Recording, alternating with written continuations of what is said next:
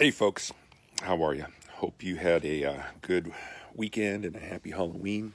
I know it was the strangest Halloween we've had, but we actually managed to have a lot of fun. Um, today is uh, All Saints' Day, a Catholic uh, day of remembrance.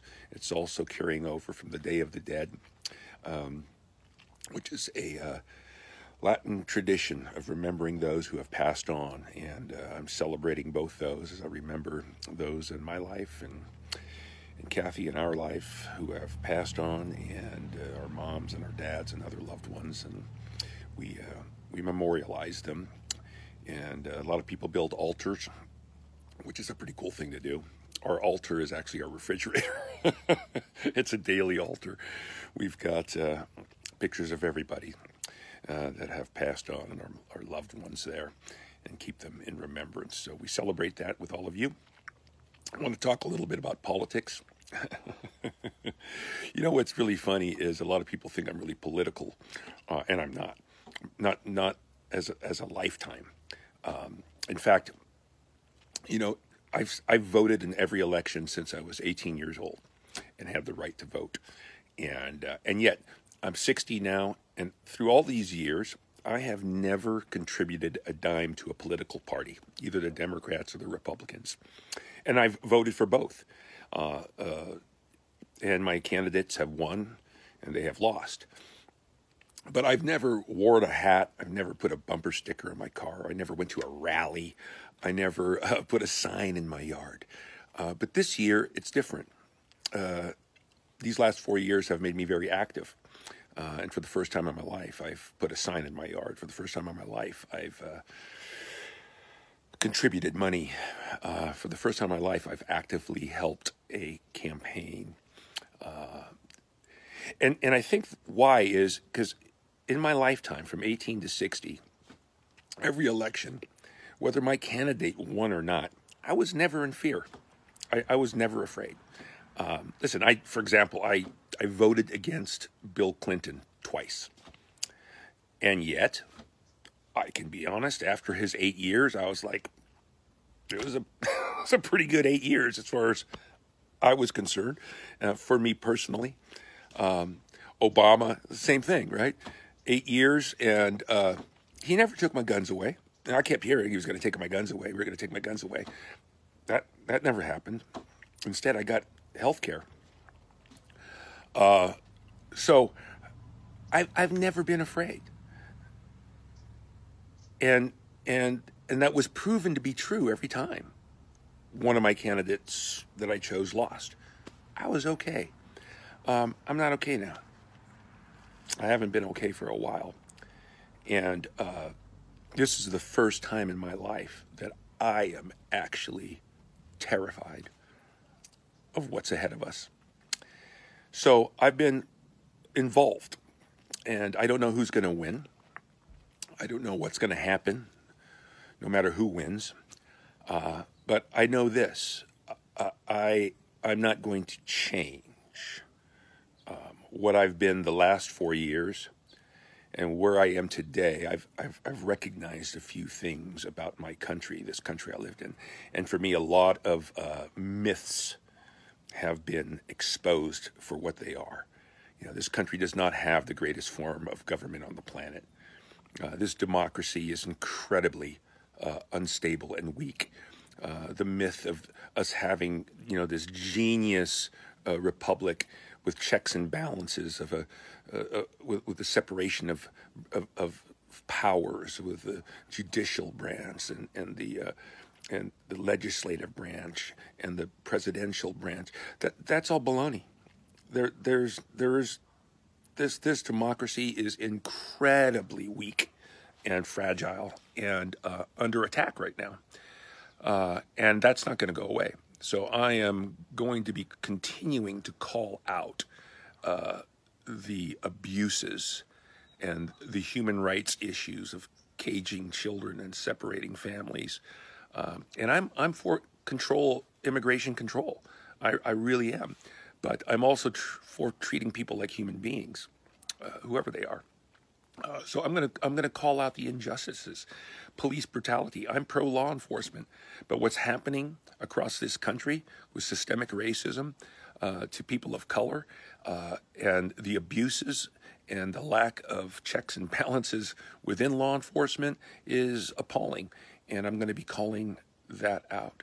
Uh, I'm going to be calling out the injustices to our elderly who are just being thrown under the bus uh, and those who are frail uh, because there's absolutely no plan to to address this catastrophe of COVID nineteen, uh, and still not. Hundreds of thousands of Americans are dying uh, because of this reckless approach, not non-approach. What's the plan? Let people die. That's the plan. So I'm going to be calling that stuff out, and I'm going to continue. Whoever's in the office, that doesn't really matter. Uh, I'm I'm I'm inspired by this parable that Jesus told, and I want to talk about it for a second because I think it's also one of the most misunderstood parables, and the reason why is I think Luke got the understanding of the parable absolutely wrong, if Luke even recorded it. Anyways, it just happens to be in the Gospel of Luke, and we're not sure who wrote that. We, we don't know for certain. Uh, and we don't know that for certain, and, and, certainly I don't believe these people are infallible. I believe they're very fallible. I believe they could make big mistakes, and that's why we have lots of misunderstandings about uh, things in the Bible and the teaching of Jesus because there's this notion that it's perfect. Uh, no way. But I'm going to read this to you and I'm going to give you my interpretation. And certainly it's not alone, there's a lot of scholarship behind this. But, uh, but it's a different interpretation than maybe you've heard of this parable. It's called the parable of the persistent widow. I love it. It says, Then Jesus told his disciples a parable to show them that they should always pray and not give up. Now, I like the not give up part. Um, and I have nothing against praying, uh, but this entire parable mentions nothing about prayer. And I think a lot of people misunderstand that and think because the word prayer is mentioned that, you know, we got these prayer warriors, that what we're supposed to do about injustices in the world is pray about them, problems in the world, pray about them. And I'm like, no. I mean, I'm not saying you can't pray, but I'm going to say praying isn't going to do a damn thing. Nothing in my mind. Not zero, zilch, do I believe that prayer uh, changes things. Is there a benefit to prayer? Yeah, absolutely. For the one praying, I, I, believe it's it's something that's meditative and, and and what we pray and how we pray. Is there anything wrong with asking God for help? No, but to expect that your prayers are going to manipulate God to change things here on earth, uh, that God isn't smart enough to change on His own, I, I don't believe in that. So I don't believe this is correctly understood, and maybe you'll you'll catch my drift in here. He said, Jesus, in a certain town there was a judge who neither feared God nor cared what people thought. Does that sound familiar? and there was a widow in that town that kept coming to him with a plea grant me justice against my adversary. Wow. Now, if you understand what it means to be a widow, widow biblically, you understand what a predicament this woman is in. It was a terrible situation to be a widow in a in a in a male dominated world. And if you lost your husband, uh, you were very, very, very vulnerable. Now the Bible calls out the Old Testament for the Jewish people to take care of widows because they are so vulnerable, and uh, especially and and and yet this one has has got a an issue that's going on, an injustice that's happening to her, and she's going to the judge and asking for justice. Grant me justice against my adversary. But for Jesus goes on and says, but for some time he refused. The judge didn't give a shit about the injustice. He didn't care about the person. He didn't care about justice. All the judge cared about was himself. Sound familiar? But finally, it says, Jesus said, He said to himself, Even though I don't fear God or care what people think, yet because this widow keeps bothering me, I will see that she gets justice so that she won't eventually come and attack me. He's fearing physically right now that this woman is going to persist in her demand of justice to the point that it's going to come to blows. That word attack is hupopiazo in the Greek. It's a compound word. Hupo means over or under, piazo. It means to punch. I'm, I'm literally reading from Strong's Concordance.